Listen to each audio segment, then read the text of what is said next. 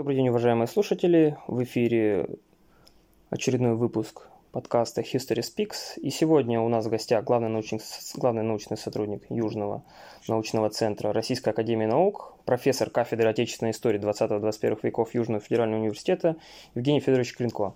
Здравствуйте, Евгений Федорович. Здравствуйте, Павел. Здравствуйте, уважаемые слушатели. А, сегодня речь пойдет о такой интересной и актуальной теме, о репрезентации войны, военных событий, даже Дня Победы в мультимедии, в массовой культуры. Вообще, День Победы, как и другие памятные даты Великой Отечественной войны, по мнению многих россиян, являются главными, даже системообразующими праздниками. А, кроме того, они обладают такой очень широкой и основной коммеморативной практикой вообще в современном российском обществе. Вот, например, по результатам Левада-центра, который был проведен в марте 2017 года, на вопрос респондентам, а какой период истории вызывает у вас наибольший интерес – и вы знаете, Евгений Федорович, история Древней Руси, Петровский период и даже Серебряный век, они уступили с большим отрывом Великой Отечественной войны. У меня в связи с этим вопрос. А, как вы думаете, почему именно Великая Отечественная война является вот таким главным историческим конструктом нашей страны? Чем вызван большой интерес именно к этой эпохе, нежели к другим? Вы знаете, Павел, я совершенно не удивлен теми результатами, которых вы сказали. И я думаю, что здесь причины, наверное, можно найти в разных обстоятельствах. Во-первых, это роль войны, Великой Отечественной, Второй мировой, как исторического события, важного и для нашей страны, и для, для мира в целом. Если мы говорим об истории нашей страны, вот давайте задумаемся. Во время войны служили в Красной армии, в вооруженных силах Советского угу. Союза 34,5 миллиона человек прошли через армию. Многие из них не вернулись назад. Но даже те, кто вернулись, люди воевавшие, видевшие смерть своих товарищей.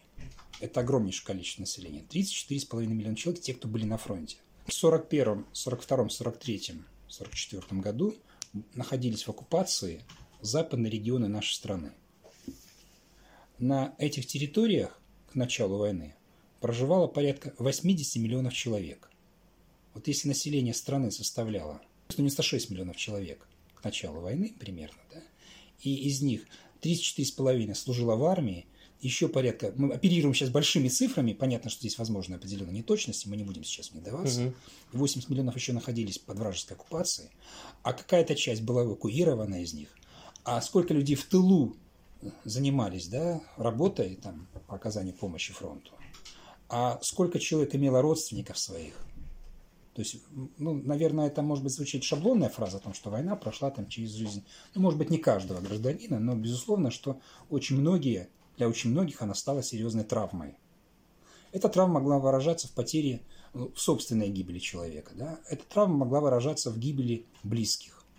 Эта травма могла выражаться а, в том, что человек мог подвергаться каким-то истязаниям там, на оккупированной территории, испытывать голод страдания. У нас ведь жертвы войны не только связаны с оккупацией были. У нас были народы, которые были наказаны за то, что э, посчитали, что они недостаточно вклад несли в дело победы. То есть я правильно понимаю, что говорить об эпохальности, не побоюсь этого слова, Второй, мир, Второй мировой войны и Великой Отечественной войны в нашей истории объясняется вовлеченностью практически всего населения нашей страны, да, нежели, нежели другие эпохи? Безусловно, что эта война затронула очень многие семьи очень многие семьи. И, конечно, вот память об этом, она продолжала сохраняться.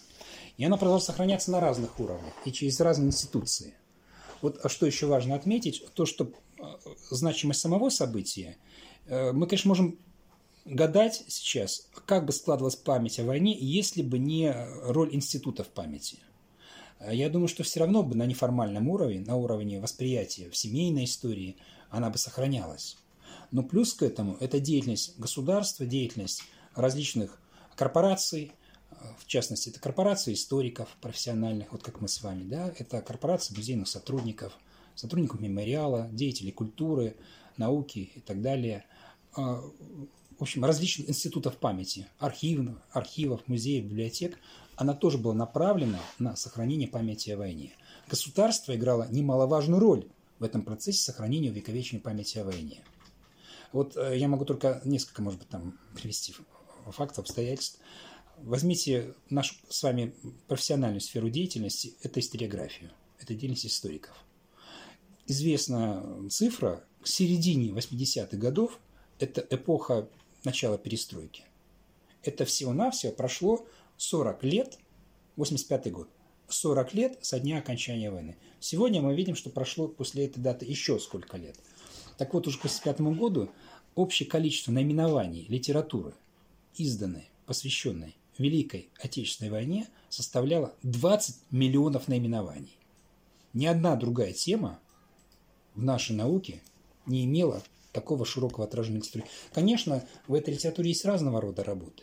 Есть работы очень достойные, которые сегодня сохраняют свое значение. Было немало работ там, идеологизированного жанра, конечно. Там публицистика и другие какие-то более легкие работы были. Это профессиональная деятельность. А какое количество фильмов было снято о войне? А сколько музейных экспозиций было посвящено войне? Мемориальная деятельность. То есть я правильно понимаю, что актуальность здесь не только публичная, но еще и научная? Безусловно. И я могу сказать, что если мы говорим вот именно о научной сфере, хотя вот такое количество наименований литературы было уже к середине 80-х годов, но мы не можем сказать, что мы очень хорошо знали на тот момент историю Великой Отечественной войны. У нас были целые темы, закрытые для изучения. И вот 90-е, 2000-е годы привели к тому, что когда все-таки ослабли цензурные ограничения, когда меньше стало вот этих идеологических препон для развития науки, пошире стали возможности для дискуссий, стали открываться архивы, потому что многие были документы, пласты закрыты, из разных соображений, в том числе потому, что срок давности еще не пришел для открытия, вот, и по идеологическим соображениям также, из-за цензурных. И у нас целый ряд вот пластов, целый ряд знания просто не существовало в отношении войны. У нас угу. целые группы населения, их история выпадала из истории войны. Это вот, допустим, история тех же депортированных народов. Или история, допустим, военного плена. Вот об этом мы сегодня тоже поговорим. Хотел как раз спросить о том, Евгений Федорович, о чем вы упомянули, очень важный момент, как раз по поводу институций и по поводу того, что память о войне сохраняется именно благодаря им. Как вы выделили, и как мы знаем, существует огромное количество институтов, средств массовой информации, музеи, даже, наверное, уроки истории, уроки истории в школах можно выделить в некую такую институцию. Ну и, конечно же, постпамять. А сегодня хотелось бы, наверное, сакцентировать внимание, по крайней, по крайней мере, первой части нашего подкаста, э, сакцентировать внимание на музеях. И не только музеях в классическом понимании, кстати, к слову, об этом мы тоже сегодня поговорим, но и о исторических парках. Э, дело в том, что вообще в музей 21 века перестает быть складом древностей, но, по крайней мере, такое восприятие уходит на второй план, и на первый план, наверное, выходит э, поиски неожиданных и увлекательных каких-то способов репрезентации информации. И у меня в связи с этим вопрос. А вот как вы думаете, то, как меняется восприятие музея, не может ли это отразиться на изначальной цели и ценности музея? Ведь изначальное понимание музея, оно подменяется со всеми другими терминами. И, например, простые обыватели могут видеть в экспозиции которая даже не является частью музея, а является неким интерактивом уже музей. То есть, э, другими словами, является ли интерактив музеем для простого обывателя? Или все же сохраняется вот эта четкая граница? Если мы говорим о роли музея, то, безусловно, музей – это всегда э, для нас один из важнейших институтов памяти. Вот наряду с архивами и библиотеками музей, конечно, относится архивы, музеи, библиотеки – это такая триада наиболее важных институтов сохранения памяти. О разных событиях, в том числе о событиях, раз мы говорим о войне, то о событиях Великой Отечественной войны. И э, с моей точки зрения нет ничего страшного в том, что музей меняет свои, э, свой характер. Сегодня появились, появляются новые формы, новые форматы музеев. И то, что вы привели пример в данном случае, какие-то новые мультимедийные музеи, вы стали говорить о новых uh-huh. форматах, да, я хочу ведь сказать, ведь не только в эту, фору, в эту сторону меняется. И 90-е годы, вот, занимаясь историей войны и ее отражения в разных пластах знаний, представлениях, в разных институциях, я хочу вам привести другие примеры. А ведь у нас до, если мы берем период существования советской культуры памяти, то тогда главную роль играли в сохранении памяти о войне. Э, какие были музеи тогда? Это были государственные музеи, да. это были музеи э, муниципальные, то есть государственное это на уровне государства Российской Федерации, тогда Советский Союз, РСФСР, плюс значит, музеи региональные. Музеи муниципальные, районные, локальных населенных пунктов, музеи ведомственные существовали. А что сегодня произошло? Вот в 90-е, 2000-е годы стали появляться частные музеи. Обратите внимание. Это очень интересное э, такое явление в политике памяти, мемориальной политике, музейной практике – которого у нас не было раньше. Появились люди-энтузиасты, которые стали создавать собственные музеи. Почему это происходит? Если я задам вопрос. Наверное, происходит это потому, что есть некая неудовлетворенность вот тем, что существует. Что человек... Вот, э, Наверное, и... поиск альтернативы государственному музею. Совершенно верно. Вот у меня есть пример, когда э, жив сын фронтовика в осетинском селении Чикова создал музей, посвященный своему отцу. Был преуспевающий человек, он жил в Москве, работал, вернулся назад в свою республику и создает музей. Он там дом его родительский, он там поставил там Сталина, там какие-то артефакты нашел, пособирал, там знамена, там документы какие-то собрал и открыл частный музей.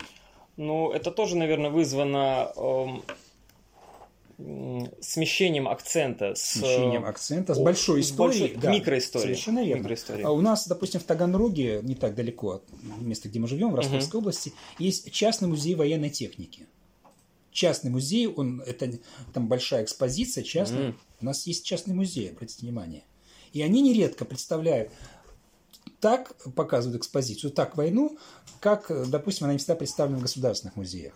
Я с большим уважением отношусь к государственным музеям. Сразу хочу подчеркнуть, что у нас хорошее сотрудничество с разными музеями. У нас много ярких, интересных музеев Ростовской области. И вот сейчас недавно буквально открылся, год назад, новый музей появился, называется Народный военно-исторический музейный комплекс «Самбекские высоты». Он построен на новых принципах, совершенно новая экспозиция. Угу. У нас действительно это сейчас... Вот я бы сказал, что представление а, войны в музейной культуре Ростовской области существенно выиграло, вперед пошло с появлением этого музея. Действительно так. Но наряду с этим есть и частные музеи, которые делают эту работу. А вот теперь мы переходим к мультимедийному, да, вот да, парк да. Россия, моя история. И я считаю, что это, наверное, нормально, появление таких э, сегодня э, других способов представления действительности. Потому что мы меняемся, мир меняется. И вы, как человек более молодого поколения, чем я, наверное, вам может окажется, я пытаюсь предположить, что вам и как представитель другого, наверное, молодого поколения оказываются более близкие вот эти новые форматы знаний, представления знаний. Когда, а, если э, вот для людей, может быть, более старшего возраста, допустим, было там больше, более значимо радио когда-то, да, для следующего поколения было более значимо телевидение. Сегодня у нас появились гаджеты, сегодня появились другие средства представления, там, действительно, передачи информации – Э, сообщений каких-то сведений или знаний. И то, что это сейчас используется в музейной практике, это вполне нормальный, адекватный, а, объясняемый процесс. В этом есть определенные плюсы. Да. Действительно, молодому поколению или даже простым да. обывателям, которые не связаны с исторической наукой. И может оказаться просто скучно вот в да, музеях традиционного интерактивы жанра. для них будут да, интересней. Да. Но нет ли здесь подмены? Вот эти вот классические музеи, как склад древностей и вообще музейная экспозиция, не, не вытеснят ли ее вот эти мультимедийные исторические парки? Вы знаете, вы произнесли, произнесли еще одно слово «интерактив». Да? И вот что я хочу здесь сказать, то что, в принципе, у нас ведь и традиционные музеи сейчас стали использовать интерактивные разные формы. Но они используют как сочетание с подлинниками, с да. настоящими музейными экс- да. экспонатами. А, а все равно люди больше тянутся к мультимедийным паркам. Э, я бы сказал, по-разному. У разных людей существует разное ну, представление о том, э, что им может быть интересно. И то, что вот сегодня могут появляться разные формы представления, для кого-то может оказаться ближе мультимедийный парк, а для кого-то должен сохраняться традиционный парк, как вы сказали, вот там традиционный музей, вернее, где угу. классический музей, где представлены артефакты, э, на которые можно посмотреть, потому что всегда мы больше, да, вот люди традиционного представления больше доверяют, когда перед ними есть традиционные артефакты, вот которые, ну, можно там, если не по пощупать, но в музеях редко что-то можно пощупать. Хотя есть, конечно, экспозиции под открытым небом. Ну, по крайней мере, мы можем видеть подлинники. Да, совершенно верно. И вот здесь я просто что хочу подчеркнуть вот в, в этой связи. Самое главное, чтобы это, конечно, была, э, в ней была представлена очень качественная и экспозиция. Дело не в том, в каком формате она выражена, а в том, чтобы здесь не происходило э, падение профессионального какого-то да, да, да, искусства и умения, да, потому что это возможно ведь и в, не, и в, профи, и в, и в музеях классических. Э, Причем это может быть и искажение исторической какой-то действительности, с одной стороны, да, с другой стороны, э, сегодня, конечно, уже подрос наш уровень наших музейных специалистов, но э, вот мне, допустим, встречались там примеры, тоже могу, наверное, об этом сказать, когда я в, одни, в небольших, допустим, музеях видел, когда там листовку времен войны наклеивали просто на стекло. То есть вот подлинный такой mm-hmm. документ, да, он просто вот этот способ его представления вел к тому, что... Даже, можно сказать, говорить о халатном хранении. Не просто халатное хранение, а фактически это уничтожение документа ну, происходило, да, потому да. вторая сторона, она была недоступна, а документ выгорал, находясь на солнце. Я хочу сказать, что, конечно, это один из редких таких случаев, может быть, примеров таких, да, но в основном-то, конечно, сегодня очень высокий уровень, я бы сказал, профессионализм музейных сотрудников все-таки, конечно, выше сегодня, и многие из них очень много делают для того, чтобы сохранить вот эти традиционные. И, ну, опять же, с другой стороны, мы видим, что если мы приходим в музеи классические, там тоже, честно, муляжи выставляются. Вот мы сейчас говорим о подлинности, ну, да? Да, вполне а, может быть. А, а там, потому что если это, если действительно очень какие-то ценные артефакты, то нередко делаются копии для их представления. Вот, ну, Хотя, конечно, мы хотели бы видеть настоящие. Безусловно, да. да. А в связи с этим вопрос, я правильно понимаю, Евгений Федорович, что будущее с развитием поколения, с развитием восприятия, может быть, такого более современного, можно ли сказать, что будущее все-таки за комбинированными музеями, то есть сочетание подлинников и интерактивов, или все-таки что-то превалирует? Я не стал бы сейчас забегать, наверное, так далеко вперед. Вот обратите внимание, у нас э, масса людей, несмотря на появление огромнейшего количества там э, визуального вот этого контента, все равно хочет поехать там к египетским пирамидам, э, посетить Лувр, посетить там панораму, Бородинскую панораму в Москве. Угу. То есть люди хотят увидеть все своими глазами. И по этой причине это не снимает ценности традиционно, как вы сказали, классических музеев они остаются интересными, потому что они хранители подлинных каких-то древностей, артефактов, там, объектов каких-то и так далее. Вот. Э, то, что обладает исторической ценностью. Я думаю, что это будет сохраняться еще достаточно долго. Будем, и... будем надеяться, да, что все-таки да. подлинники никуда не исчезнут, да. и их не, не, не заменят эти самые да, интерактивные да, доски. Да, с другой стороны, вот опять же, не всегда вот мы видим, да, особенно это, наверное, вот оказалось значимо в последний год, когда многие из нас перешли в какую-то форму дистанта, да, да, да. в форму. Э, у многих сузились возможности выезда, особенно выезда за рубеж э, границы вот в силу того, что позакрывали. И э, многие перешли вот на вот этот визуальный контент просто-напросто. И в результате то, что вот это стало широко развиваться в это время, это как раз э, стало, да, это может быть некий такой эрзат-заменитель, может быть, с точки зрения нашей с вами, но тем не менее это позволяло сохранять и представление о культуре, и о ценности, истории, и даже вот в учебном процессе это все стало более активно и широко угу. использоваться. Виртуальные экскурсии различного рода. Евгений... Так что я здесь не вижу проблемы. Ну, будем надеяться, что действительно подли... музеи, которые классические, которые сохраняют в себе подлинники, они не исчезнут. Или, и, по крайней мере... Очень будем на это надеяться, да. Евгений Федорович, хотелось бы поподробнее поговорить о самой экспозиции. Вот э, мы знаем, что по всей России открыта целая сеть мультимедийных парков «Россия. Моя история», и везде плюс-минус одинаково представлен э, общероссийский компонент войны. А вот что касается регионального компонента, так он везде может э, носить сугубо индивидуальный характер. Вот по поводу регионального компонента. Например, в Ростовском мультимедийном парке, где мне не так давно удалось побывать, например, боям на Мьюз-фронте, освобождению Таганрога, Ростова и даже биография Алексея Береста, как человека, связанного с Донской столицей, посвящен один общий стенд и тем более достаточно общего характера. И хотелось бы узнать, вот для сравнения с другими мультимедийными парками, я знаю, что вы посещали мультимедийный парк на Минводах и в Ставрополе, как там раскрыт региональный компонент? Достаточно подробнее и вообще, что вы можете сказать по поводу представления регионального компонента э, на юге России, э, так сказать, в южных исторических парках?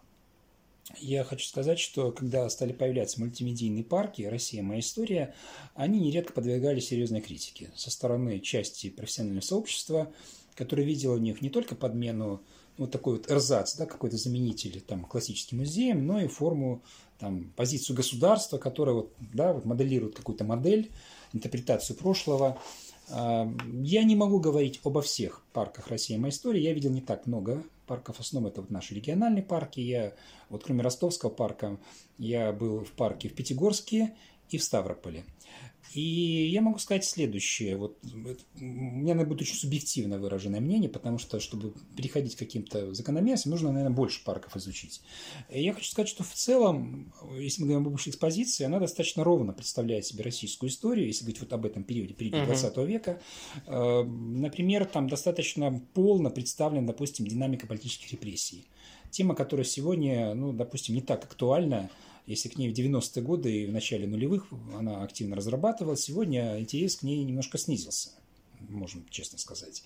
Вот. Ну, допустим, там в парк, который я видел, там есть достаточно такой полно представлено э, вот, экран, который прям показывает динамику численности заключенных и ссылается при этом на э, данные э, общества «Мемориал», которое, как мы знаем, признано обществом иноагентом. Правда, сами «Мемориалы» это, с этим не соглашаются. Ну, безусловно. Да, но вот, вот, э, тем не менее, в, парк, государственный парк «Осема истории» использует их разработки, потому что они действительно лидируют в изучении этой темы. То есть говорить в этом случае, что вот государственный музей, он там навязывает какую-то определенную концепцию, но он использует различные... А можно ли тогда говорить здесь об объективном представлении тогда событий, если информационные да, данные вы, взяты. Вы знаете, вы знаете, я как историк с большой осторожностью использую термин объективность. Поскольку, ну, да, да, поскольку, я, поскольку все-таки мы можем говорить, наверное, о том, насколько достоверна в данном случае это картина представлений, э, картина событий. Вот э, с моей точки зрения, в принципе, то, о чем, то, что представлено, это еще говорю, это, те экспозиции, которые я видел, э, с моей точки зрения, они, в общем-то, можно считать достоверными, вот соответствующим современному уровню там науки, версии. Конечно, они э, не могут представить себе во всей полноте, потому что есть тоже определенные ограничения. Так, в целом, у меня вот каких-то особой критики, особых возражений э, события 20 века вот здесь не, не увидел я. Ну, я в данном случае скорее в целом, я про, про, про региональную историю. По поводу региональной угу. истории, как раз я хотел к этому перейти. Вот здесь как раз это очень хорошо, что есть региональный компонент. Потому что для жителей региона важно не только знать глобальные какие-то процессы, но и то, как это происходило именно здесь, конкретно здесь. И вот то, что был представлен региональный компонент, в принципе, я думаю, что это хорошая идея была изначально. А с другой стороны, вопрос всегда возникает, а кто создатель да, компонента? И здесь, конечно, ну вот э, как я понимаю, э, не всегда привлекались представители, допустим, там, профессионально-академического сообщества к созданию этих компонентов, что, наверное, неправильно. Ну, как решили, так решили уже. Это тоже вопрос не мой. Ну, я думаю, вам известно, что если все... да. общероссийский компонент да. не может меняться, да. то региональный да. Такую ну, возможность имеет, скажем так. Может быть, вы как специалист по данному периоду можете сказать, чего не хватает или наоборот, чего в избытке, на что, на, на что сделать акцент. А как-то можно и вообще есть к чему стремиться данному мультимедийному парку, что касается регионального компонента? Или все же все довольно-таки в хорошем варианте представлено? Э, я соглашусь с вами, когда вы сказали о том, что вот в Ростовском парке, на мой взгляд, тему войны надо, наверное, более активно прорабатывать и разрабатывать. И даже вот тема, допустим, тема оккупации, а, например, там, допустим, в Ставропольском а, мультимедийном парке России «Моя история», а, тема оккупации, тема Холокоста, тема нацистских преступлений на советской территории представлена, оказывается, более полно, чем в Ростовском музее что с моей точки зрения неправильно. Все-таки ну, да. по количеству жертв, вот по количеству жертв у нас есть такие знаковые места. Это Петрушинская балка в Таганроге, это Змеевская балка в Ростове-на-Дону, это сейчас вот Миллеровым идут раскопки, дальше наши поисковики работают, и другие места и там Белая Калитва, и много других у нас мест действительно есть. И вот делать все галопом, проскоком, наверное, это неправильно. Вот с моей точки зрения, да, я все-таки думаю, что здесь есть над чем поработать. И если, конечно, к нам руководство парка обратится, там, в нашу структуру или какую-то рабочую группу, то есть, по крайней мере, нас к этой работе не привлекали. К нам приглашений каких-то, принять участие в этом. Ну, поэтому мы можем что? Можем только как-то откритиковать, наверное, процесс, но э, то есть к сотрудничеству мы не, мы не приглашались, вот, к созданию Понял. К, угу, этой позиции. Угу. Поэтому вопрос это не ко мне просто-напросто, да. Вот, потому что мы многим оказываем, конечно, консультативную помощь и другую вот, взаимодействие. Вот, допустим, когда там создавался тот же мемориал на Собекских высотах, ну, вот, и, и даже уже был когда создан, к нам обращались, и мы действительно участвовали э, в, в том, чтобы вот как-то повлиять вот на формирование сегодняшней экспозиции. А э, значит, если мы говорим о моей истории, то здесь нет. Вот э, что касается других парков, я могу отметить в данном случае парк э, «Россия. Моя история» Ставропольский и Пятигорский, то здесь я считаю, что неплохо, в общем-то, представлены события также 20 века. И здесь ну, события, связанные с войной, например, тема депортации народов, причем она даже, что, я обратил внимание, то, что вот в парке Пятигорском она представлена шире, чем в парке Ставропольском. В Ставропольском шире, допустим, элементы оккупации были связаны. Ну, Хотя это один и тот же край, да? Я попробую предположить, э, может быть, то, что Пятигорск находится все-таки ближе, ближе к Кавказу. Да, и Северокавказ, центр да, Северокавказа. Да, да, Я думаю, да. что в данном случае, да, его задача как раз вот эти республики с собой закрывать, угу. потому что нет э, парка в районе истории, он только в Махачкале следующий существует. Нет его ни в Нальчике, нет его там ни в Карачаево-Черкесии, получается. Его задача, конечно, вот давать те знания вот этим регионам, да, центром региона является город Пятигорск. Я с вами тоже здесь соглашусь полностью. Ну да, так да. можно сказать о неком да. А Ставрополь больше вот именно для вот этой части края представляет. А, я понимаю, что это может быть не совсем корректно, но все равно на ум приходит сравнение мультимедийного парка с вот тем комплексом, о котором мы сказали, о масштабном комплексе, который находится да. недалеко от Таганрога, Самбекские высоты.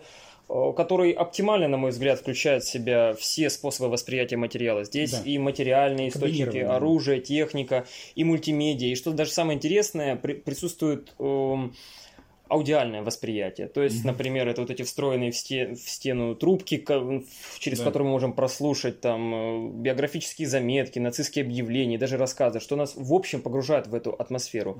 Mm-hmm. В связи с этим вопрос можно ли такой парк э, открыть в городе Ростове-на-Дону? Или даже в других городах? Или все-таки здесь э, э, объясняется специфика местности, так как мы знаем, что исторический комплекс это расположен на открытой, на большой местности, вокруг масштабного памятника, и мне кажется, такой музей достаточно сложный, такой масштабный, который бы сочетал себе все, открыть на территории города, то есть в городской среде. Да вы понимаете, собственно говоря, Самбекские высоты и является таким музеем, который объединяет в собой всю Ростовскую область. То есть открывать второй такой музей просто в этом по военной истории нет такой необходимости, если именно посвященный Великой Отечественной войне. Угу. Потому что это главный музей сейчас Ростовской области. Второй главный музей просто не нужен это раз, и во-вторых, конечно, очень затратный. Потому что на этот музей мы знаем, что это была народная стройка, сначала там собирались деньги, потом дополнительные средства еще из бюджета выделялись. И вот если мы заходим в этот музейный комплекс, да, там идет длинный-длинный список жертвователей. Вот те люди, которые там, кто там 5 тысяч дал, кто 50 тысяч, кто ну, 500 да, тысяч да. выделяли на его создание. Я соглашусь с вами в том, что как раз, наверное, плюс в том, что он э, комбинированный. Он представляет собой разные артефакты. Конечно, э, хочу подчеркнуть, что, конечно, музей начал работать свою работу, и, конечно, там есть еще немало недостатков, мы об этом говорили вот с музейщиками, мы непосредственно вот я консультировал их. Там, а какие... если не секрет, можете э, Ну, определенные там назвать? были, допустим, и опечатки допущенные вот при, угу. да, вот там, вот при описаниях каких-то вот, значит, памятников, артефактов, экспозиций. Дело в том, что ведь создавали это не сами музейщики, оставалась специальная, э, то есть компания была определенный, был, есть были заказчики и были те, кто исполняли этот заказ. И э, вот компания, которая соблюдала, она же тоже, вот это люди, которые ну, не являлись историками. Вот. А музей получил уже готовый, готовую экспозицию. И сегодня вот специалисты, вот как раз музейные сотрудники, они, в общем-то, адаптируют ее дальше, продолжают с ней работать. Но там есть очень немало интересного. Вот, в частности, один из таких интересных компонентов, да, это э, там есть база данных жертв по Ростовской области, она специально внесена, uh-huh. и можно подойти, каждый может подойти, допустим, пробить своего родственника, посмотреть, внесен он в эту базу, если кто-то вот с близких пострадал в период войны, это сделать. Дальше там есть, допустим, сведения по героям, очень много представлено. Вот. Я думаю, что у музея есть хорошее начало, главное, чтобы они продолжали. Евгений Федорович, да. но вот э, региональный компонент от, нику, от него никуда не денешься, да. он представлен в России моей истории на Самбекских высотах. Стержнем нашего регионального компонента, посвященного Великой Отечественной войне, конечно же, является Миус-фронт. Это вот такая тема очень важная для нашего региона. Вот, например, в своей статье, которая была написана вами в, со, в, в соавторстве с академиком Матишовым Геннадием Григорьевичем в 2011 году, там говорится дословно, да, что тема Миус-фронта в целом остается недостаточно разработанной и во многих следующих вследствие неудачных итогов самой mm-hmm. кампании. Э, история кровопролитных боев на юге России в течение долгих лет практически замалчивалась. Многие маршалы Советского Союза предпочитали не вспоминать об этих страшных событиях. А, кроме того, здесь красной линией проходит мысль о неподготовленности Красной Армии при первых попытках освобождения участка от Ростова до Таганрога. Да? И вот по данным которые были вами приведены, потери здесь составили около 60 тысяч. И постепенно переходя от самой репрезентации, от самих музеев к содержательной информации, можно ли сказать о том, что Миус-фронт как часть регионального компонента, это больше все-таки темная страница войны на Дону, наравне, например, с Ржевом. Ведь, как показывает статистика, из-за ошибок советского командования Красной Армии понесла большие потери, можно сказать, даже неоправданные, или все же это не так? Э, я хочу сказать, что, конечно, помимо Мёсфронта у нас, конечно, есть и другие события, связанные вот с историей нашей области в годы Великой Отечественной войны. Ну, это Петрушинская балка. Да, массовые обстрелы. Да, это места уничтожения мирного населения, жителей вот еврейского населения, других категорий населения в нашей области.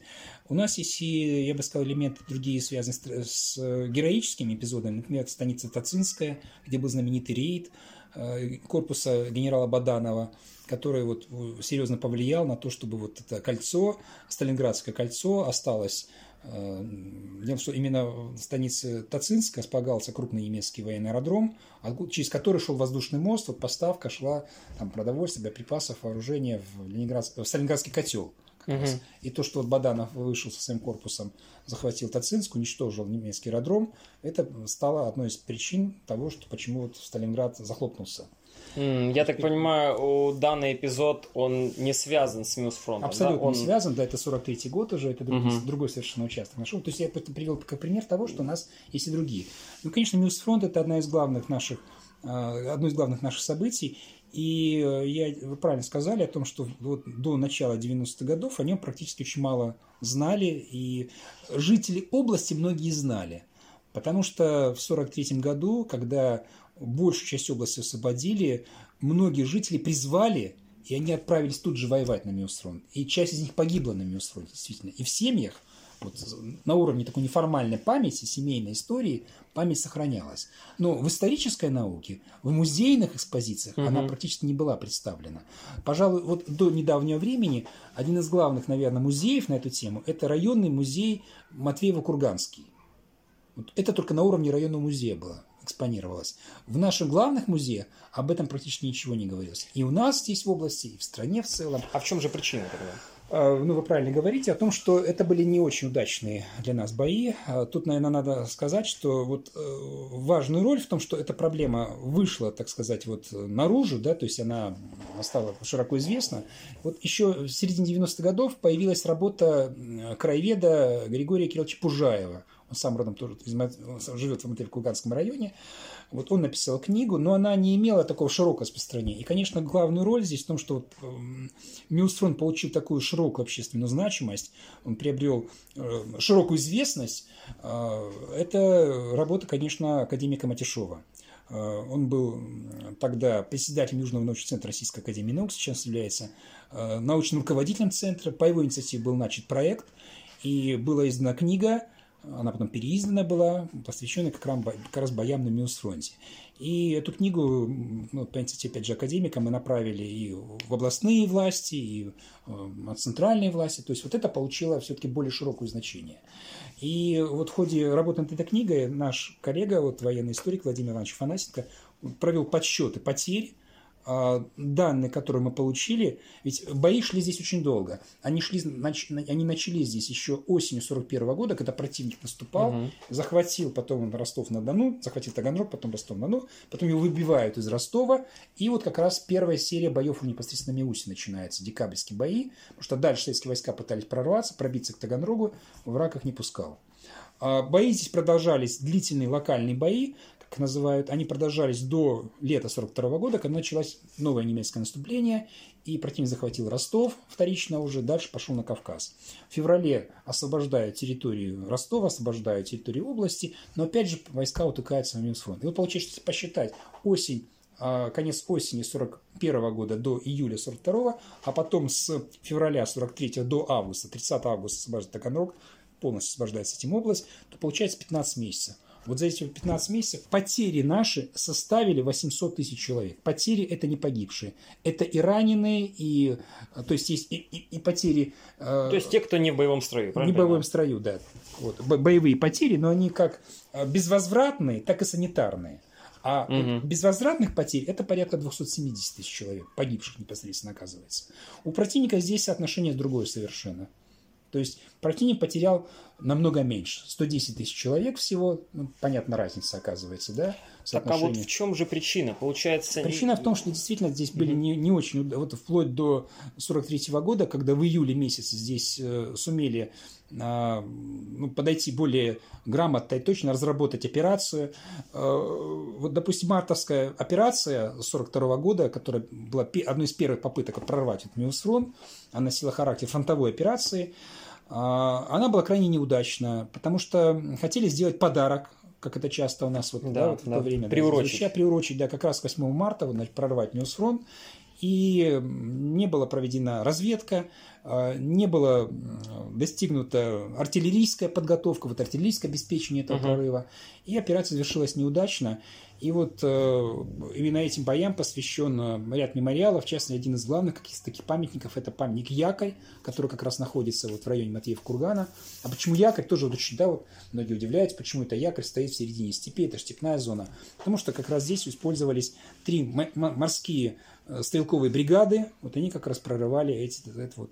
Ну, я хочу сказать, что сейчас тема, раз мы заговорили о том, как тема какое имеет звучание, сегодня она уже не является такой закрытой темой, помимо книги, вот, которая наша вышла сейчас, молодой историк, наш коллега, и вот он э, являлся аспирантом Южно-Федерального университета, научный сотрудник наш э, Максим Медведев защитил не так давно, буквально вот полтора года назад, диссертацию кандидатскую, посвященную как раз прорыву Ньюсфронта и значит, отражению в исторической памяти. То есть эта тема продолжает дальше разрабатываться, и я надеюсь, станет предметом еще на разных вот таких вот каких-то пластах, предметом и монографических исследований, и других каких-то работ. И, конечно, очень важно, что ставятся музейные комплексы. Вот вы правильно сказали, что почему он здесь появился на Самбекские высоты. Потому что это как раз точка прорыва Мюсфронта была, да, вот именно отсюда шла вот эта дивизия, 16-я, другие дивизии наступали, и войска, и кавалерия наступала. И как раз вот здесь, получается, здесь и завершается оккупация Ростовской области освобождением Таганрога. То есть тут одновременно сочетается в себе что? И военная удача, да, и наступление, и освобождение области, потому что, конечно, оккупация – это, наверное, самая мрачная и черная страница в жизни нашей области. Вы сказали о том, что действительно существует научная актуальность, в данном случае касающаяся отражения событий с фронта, и многие ученые, специалисты занимаются этим и рассматривают, ну, опять же, я понимаю, что мне нравится слово объективно, в данном случае с более-менее объективной точки зрения, то есть они не боятся говорить об, говорить об ошибках светского командования и о потерях. А вот для обычного обывателя, который посещает многочисленные музеи, исторические парки, мультимедийные организации, где он не встречает эту информацию. И получается, что у него создается некое ложное представление о событиях на Мьюсфронте. Или же все же э, там каким-то образом отражена статистика, отражены вот эти самые просчеты. Вы имеете в виду музеи? Да, я, музей, не, музей. Не, понял ваш вопрос. Значит, Можно еще раз? Конечно. Это вычеркните. Да. я как э, в музеях и да.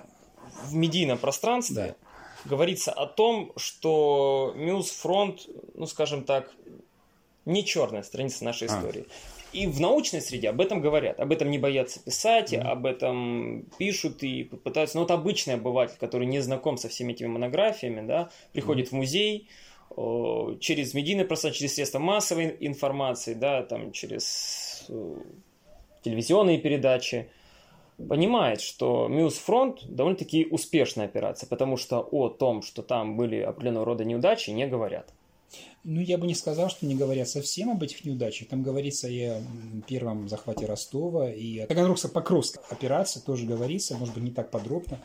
А, ведь и, понимаете, у нас нельзя, наверное, ни одно событие сказать, что это очень черное событие или очень белое событие. Надо Вообще истор- да. история многоцветна. Вот история напоминает свою мозаику, мозаичную картину, где есть разные оттенки. И под влиянием там, тех или иных историков я скажу очень, может, крамольную вещь, эта мозаика может играть разными цветами. Все зависит от того, вот, понимаю, как, да. какой характер, вот, вот, на, какой луч, да, вот что вырывает, вот, да, вот на что направлен. Фонарь. История как напоминает собой фонарь, человек с фонариком, да, он высвечивает какие-то аспекты. И он, у кого-то этот фонарик оказывается красным, у кого-то он оказывается там голубой там цвет, вот эти разные цвета. Поэтому, если мы говорим о, о светлой стороне Миус-фронта, то она связана с тем, что действительно это было освобождение области. Это был праздничный, хороший, конечно, элемент. Это раз. Дальше, если мы говорим о еще одной, наверное, хорошей стороне, ну не хорошей, может быть, а, а такой удачной стороне, это то, как прорывали ведь Миус-фронт. Ведь э, действительно это была удачная операция уже 43 -го года. Если мы берем не 42 год, а 43 год, когда его прорывали. В чем выразилось? То, что э, руководитель, э, тогда он был э, начальником генерального штаба, маршал Василевский, который курировал собой эту операцию, ведь именно он а, предложил сконцентрировать а, генерал Толбухин, командующий Южным фронтом, это хорошо реализовал. Артиллерию, которой было не так много, на определенных участках. То есть оголив другие участки фронта, сконцентрировать только на направлении главного удара. И вот это сумело, позволило достичь определенного перевеса. Вот там вот, вот то, чего не было в 1942 году, использовали в 1943 году. То есть здесь тоже есть, здесь элементы героические можно встретить немало. Там и подвиг Матросова совершали солдаты, и другие какие-то подвиги. Поэтому здесь нельзя сказать, что это была черная страница. Это была тяжелая страница. Тяжелая, потому что долго мы не могли пробить эту линию фронта. Угу. Но сказать, что она только черная, я бы не согласился с такой. И даже, даже когда мы говорим вот более, может быть, мрачные события, связанные с оккупацией нацистской, ведь и там немало есть разных элементов. Была и повседневность, когда люди жили, да, и выживать как-то должны были, да. Были элементы и героические какие-то мы здесь можем встретить, да, и трагические в то же время. Были случаи, когда мы, допустим, говорим про уничтожение советских граждан, да.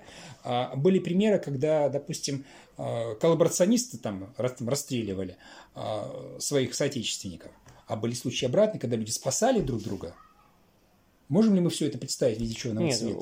Однозначно, конечно. Вот, вот поэтому я бы не согласился с этим. Но мне кажется, что определенные институции репрезентации да. военных событий все же имеют тенденцию умалчивать о некоторых, так, так сказать, нелицеприятных моментах. Вот, например, э, в противопоставлении вот этим институциям выступает такой, на мой взгляд, конечно, субъективный, но достаточно mm-hmm. хороший источник. Это источник личного происхождения. Да. И в данном случае хотелось бы затронуть книгу, мемуары Николая Никулина «Воспоминания mm-hmm. о войне» где говорится о том, то есть там говорятся те вещи, которые мы, скажем так, из угу. официальных... Не привыкли к которым. Да, угу. к которым мы не привыкли и которые из официальных угу. уст мы навряд ли услышим. Скажите, пожалуйста, ваше мнение как специалиста по войне о данной книге? Я хочу сказать, что это э, очень важно, что в 90-е годы, в 2000-е годы у нас стало больше публиковаться источников личного происхождения. И это не случайно. Я хочу сказать, что очень важно то, что вот именно в это время произошел такой антропологический поворот в исторической науке. То есть, если до этого историки больше говорили о государственных структурах, о роли государства, там, партии, войне, победе, там, о роли великих полководцев, то начиная вот где-то там со второй половины 90-х годов, там, 2000-е годы, стали больше говорить о людях, о жизни, о повседневности. И именно поэтому возник интерес к источникам личного происхождения. Это воспоминания, это письма фронтового времени, это устный рассказ. Мы очень много записали рассказов фронтовиков. И среди них есть порой такие же рассказы, как то, о чем написал Никулин. И э, я не могу сказать, что до этого не публиковались воспоминания ветеранские. И до этого они что публиковались. Но до этого все-таки был прежде всего сделан упор на публикацию, я бы сказал, генеральских таких вот uh-huh. воспоминаний. Генералов, маршалов, Э, которые хорошо редактировались. Мы знаем известный хрестоматийный пример, да, когда в воспоминаниях э, маршала Жукова, это очень известный пример, да, когда да. Да, там, можно было прочитать о том, что он издан в советское время в одном из них, в одном из там, он несколько раз переиздавался, где говорит, что вот там он вышел встретиться там с начальником политотдела 18-й армии, полковником Брежневым. Mm, ну, я понял, да. да. Мы, мы понимаем, что полковник Брежнев действительно был реально воевавший человек, он потом стал генеральным секретарем ЦК КПСС, но где уровень маршала Жукова и где уровень был полковника Брежнева тогда. То есть советоваться явно к Брежневу тогда Жуков бы не поехал. То есть вот эти элементы, конечно, присутствовали. Время требовало, чтобы такие моменты присутствовали, да. А сегодня, вот не сегодня, я беру понятие сегодня, я говорю о последних 30 годах наших. Угу. Появился тенденция к другим мемуарам, к другим представлениям. И я могу сказать, что Никулин на самом деле здесь это не единственная работа. Вы можете посмотреть работу Леонида Рабичева. «Война все спишет». Само название говорит себя. Ну да. где он да. пишет и об изнасилованиях, которые там советские, допустим, военнослужащие допускали в Германии там, по отношению к женщине, и много других вот элементов. Его там серьезно критиковали вот за вот эти вот э, положения, которые содержала его работа. Да. Есть книга э, двух авторов, это Лебединцев и Мухин. Ну, Лебединцев является фронтовиком, действительно, офицером. А, Кстати, он здесь как раз под Ростовом воевал, а сам он родом из Ставропольский казак. И Амухин это вот э, современный автор истории, который очень критически относится там, к командирам Красной Армии. А Там тоже немало вот такого критического шли, критического какого бы взгляда вот на происходившие события. Я думаю, что это нормально, что есть разные источники, рассказывающие разную правду о войне. А Я бы здесь, э, знаете, вот вспомню в данной связи слова, и не слова, а название работы нашего с вами выдающегося соотечественника, философа Николая Александровича Бердяева. Работа его называлась «О философской истине интеллигентской правде». Вот правду войны у каждого своя. Это вполне нормально, что у нас нет единой правды. Но историки, да, они должны создавать, формировать процесс создания истины, обращаясь к разным пластам, к разным источникам. Правда у каждого своя, вы правы. Но как она Представлена. Да, как она реп- репрезентуется. То есть есть официальные, скажем, генеральские мемуары, которые Да. в открытом доступе. Как и Никулин, собственно говоря, в открытом Да, доступе. да. Но в чем цель Никулина? Он пытается рассказать правду без прикрас или наоборот, он имеет какие-то личные обиды на этих ге- генералов, что пытается их, можно сказать, полить грязью? Э, Я не могу ответить э, на вопрос, э, в чем цель была непосредственно Никулина. Я думаю, то есть я не изучал вот специально там его... Ну, скажем, не Никулина, а вот даже тех Да. фронтовиков, которых вы перечислили. То есть Мгм. это, это альтернативная это сторона. альтернативная сторона, и это... В чем, в чем ее цель? Не только Никулина здесь в целом. Очернить генералов специально или же все-таки сказать о том, что, ну вот, например, Никулин даже пишет, что многие генералы считали, что люди это пыль и бросали просто лю- людей, что называется, заваливать трупами пулеметы. Это говорит о, о чем? О том, что пытается показать та правда, которая до нас не доходит из других источников, или же данные авторы пытаются очернить, что ли, нашу историю? Э, Я бы все-таки не стал видеть здесь стремление к сознательному очернительству. Э, Может быть, я безнадежный оптимист, э, но для меня любой источник оказывается ценен. Как тот, который, ну, как вы говорите, там, приукрашивает историю, так и тот, который ее очерняет. Ну, я в данном случае использую понятие приукрашивает, очерняет, ну, скажем так, в кавычках эти понятия использую, потому что это разные взгляды, и они для нас важны именно как способы, действительно, правильно говорите, что способы репрезентации прошлого и одна и другая. Я могу вам привести пример, о котором вы, может быть, не знаете. Не так давно вышли дневниковые записи Еременко. Это человек, который герой Сталинградской битвы. Это один из самых ярких советских военачальников. Там он, скорее всего, пишет какие-то нелицеприятные моменты. Совершенно верно, да. Он пишет. Я очень удивился, что эти дневниковые записи издала дочь Еременко. Потому как книга сама, которая издана, она, э, ну, вот как бы там шла под текстом того, что вот Еременко зажимали, там где-то вот, может быть, не давали ему ходу. Но э, вот сами записи показывают, что сам Еременко оказывается человеком, э, ну, достаточно, может быть, не очень уживчивым. Он, допустим, у него очень сильная обида на Жукова. Он прямо говорит так, что вот Жуков оттирает его от Сталина.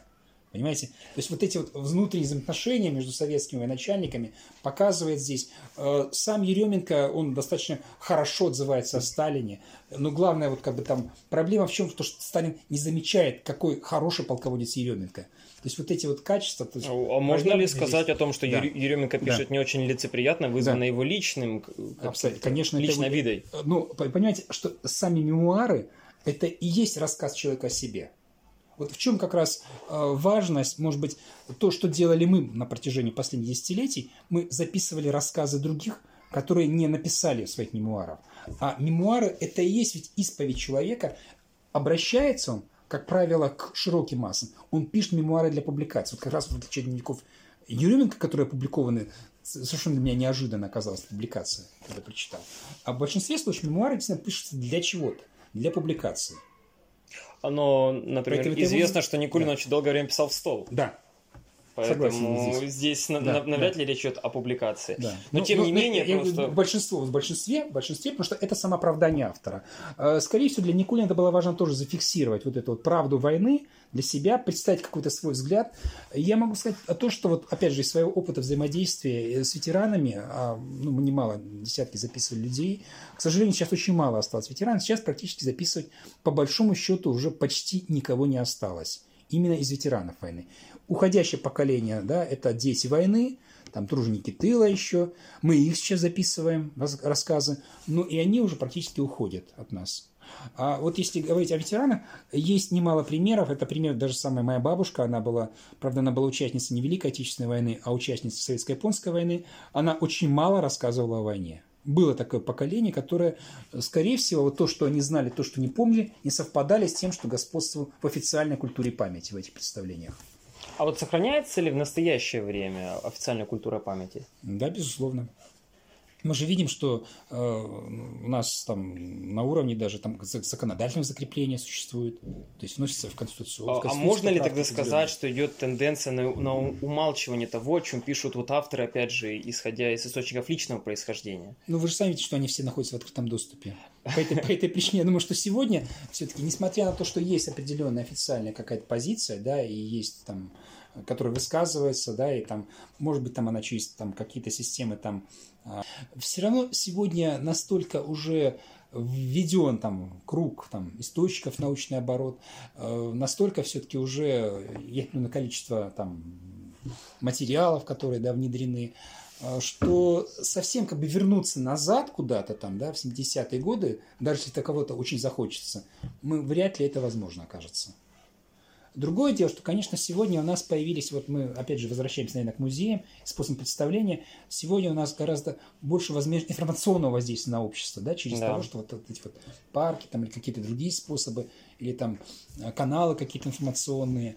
Вот. И, конечно, особенно если говорить, там, вот как вы говорили, да, это ваше выражение был обыватель, это не мое выражение в данном случае, то э, здесь вполне возможно, когда люди вот в массовом там, каком-то явлении, да, какие-то идеи могут то есть то, что пишут историки, не всегда получает широкое распространение. Да, вот в этом Сегодня, одна из проблем. Да, сейчас произошло вторжение дилетантов в науку. Угу. То есть исторические представления сейчас формируют не историки. Наверное, потому что случаев. вакуум не заполнен. В том числе, это раз. И два, историки не всегда и готовы говорить. Ведь историки это тоже профессионалы. А возьмите любую другую сферу. Много ли, допустим, у нас популярных книг там по физике, по математике, по алгебре или по геометрии? Понятно, что история оказывается интереснее, наверное, да, чем те дисциплины, которые я перечислил, может быть, да. Но э, тоже понятно, что историк профессионал, он, как правило, пишет на профессиональном языке. Это не всегда язык массового какого-то общения. Это раз. Второй момент, что исторические работы все-таки издаются, как правило, очень небольшими тиражами. Любая ну, нау- Поэтому наука существует один из подразделов истории как публичная история, да. которая призвана вот этот вот академический язык все-таки массово внедрить. язык массовых каких-то Но по- получается так, что вот этот перевод, он при- претерпевает определенные трудности. Да. Это когда масс доходит только то, что официально. Да. То, что официально представлено. А вот, например, такие книги, как Николай Никулин, которые действительно в открытом доступе, да. каждый может с ними ознакомиться, но не транслируются. И в массы не внедряются вот те идеи. Я не говорю о том, правильно ли они или нет они не представлены для общества. Мне кажется, так. вы сейчас тоже типа большие говорите, «А, эти идеи не внедряются в массы.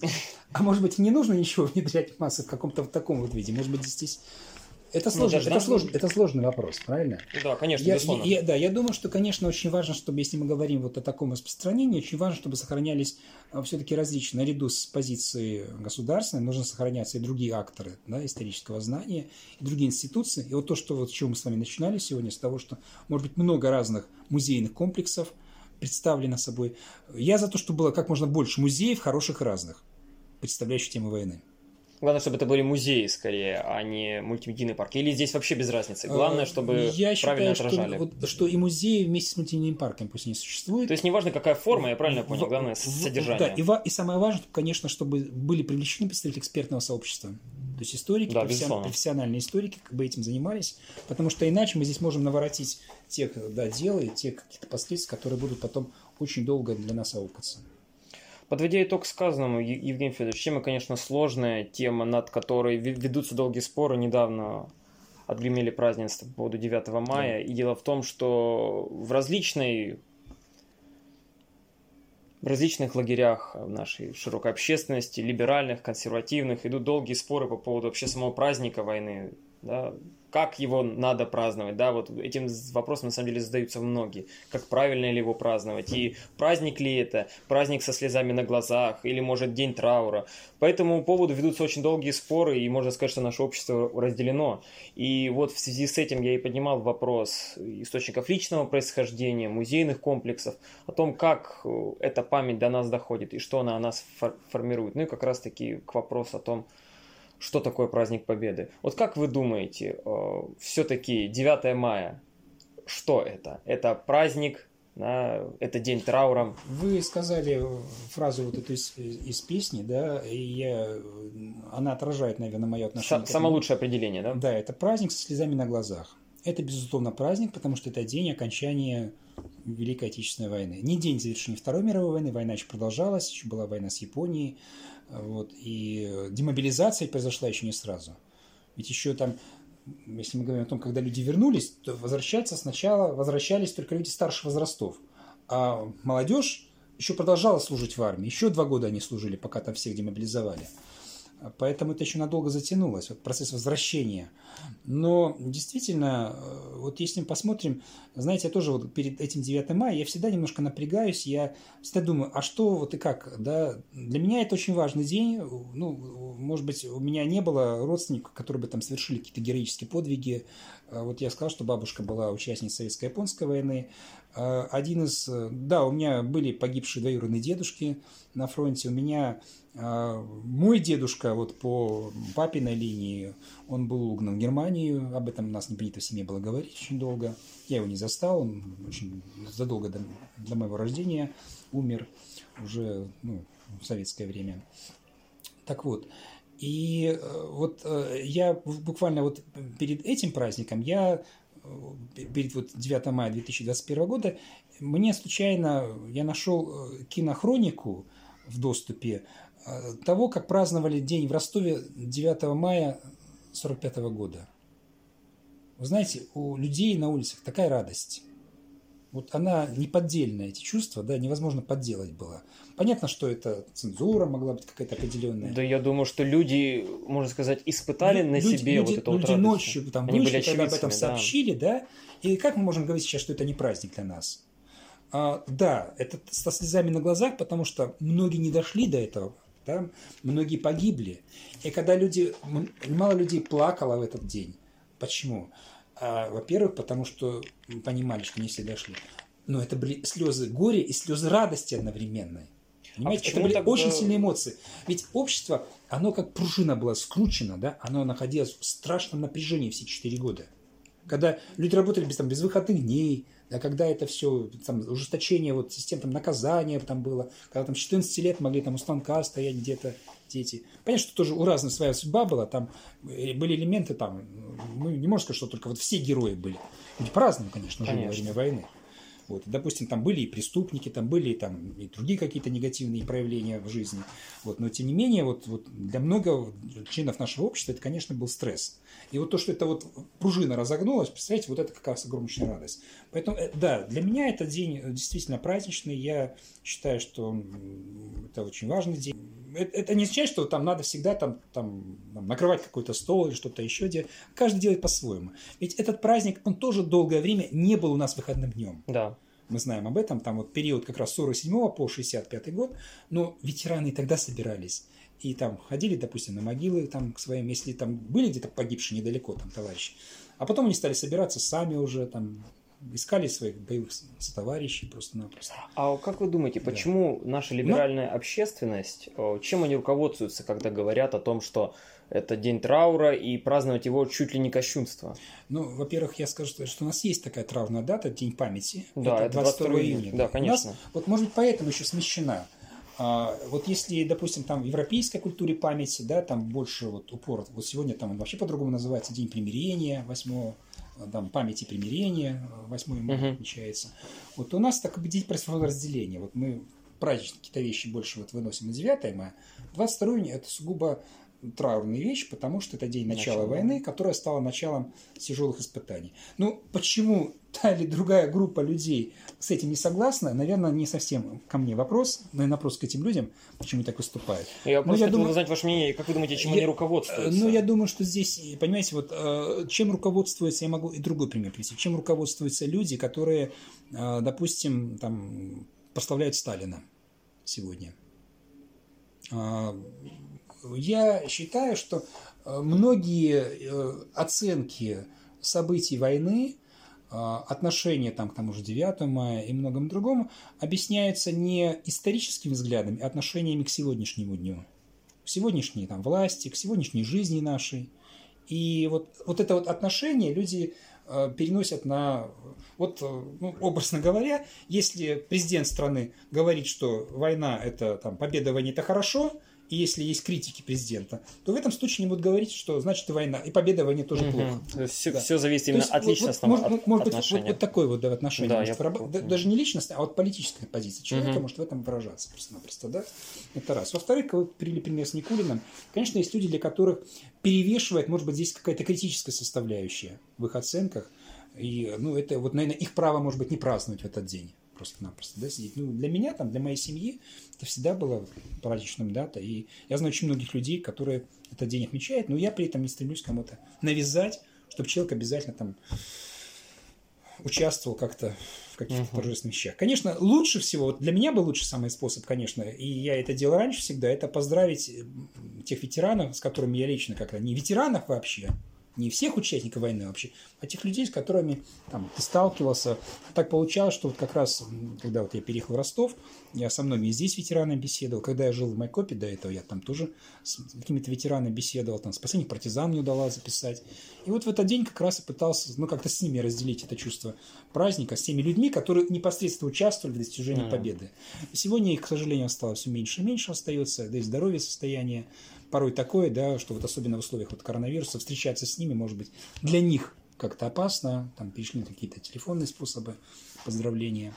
Вот, а так, конечно, вот, потому что вот есть желание, конечно, прикоснуться вот как-то, да, вот к тем людям, которые сами, да, пережили войну ну, и пережили. Это большая проблема, то, что ветеранов становится все меньше. Да, Получается, это меня... живая история. Вот она... Это отдельная проблема для нас да, сегодня, да. да, потому что мы сейчас сталкиваемся с тем, что как раз на смену, если раньше хранителями памяти непосредственно были участники войны, ее свидетели, очевидцы, то сегодня институции. Именно институции, о чем мы с вами говорили, совершенно верно. И это возлагает на нас и на нас с вами особенно как историков дополнительное чувство ответственности. Да.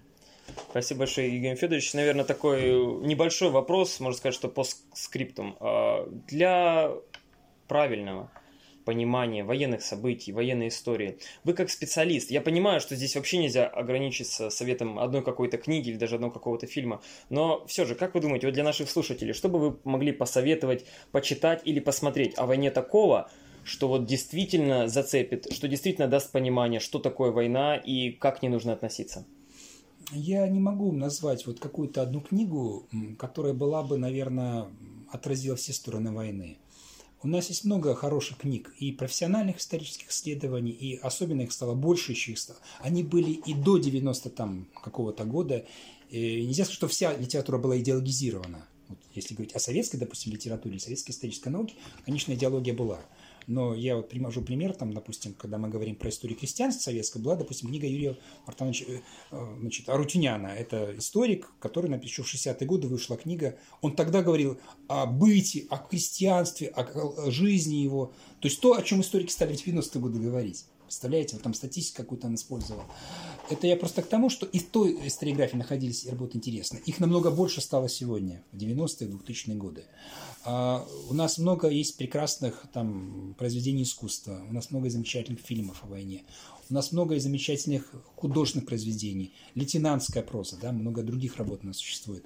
Я, вот мой бы совет просто-напросто, наверное, да, знаете какой – он такой, может быть, тоже прозвучит как-то хрестоматийно, это обращаться к истории своей семьи.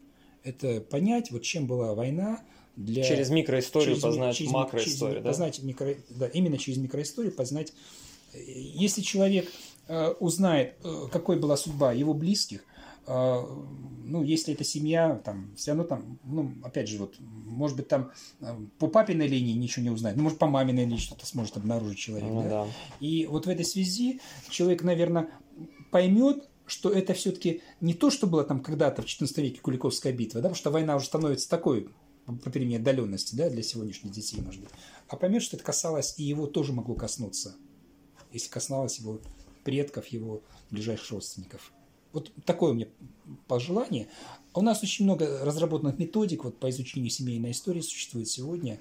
И есть и специальные конкурсы вот, детских работ. У меня... А так я просто в завершении хочу сказать, что, конечно, очень много. И я думаю, что вот через свою семью, когда ты пропустишь эту историю, тогда ты, наверное, поймешь, что-то, наверное, лучше сможешь понять. Евгений Федорович, спасибо вам большое за эту беседу и, конечно же, отдельное спасибо за то, что нашли время в своем плотном графике. Нам было очень важно побеседовать с вами как со специалистом, спасибо. потому что тема очень животрепещущая, которая вызывает огромное количество споров.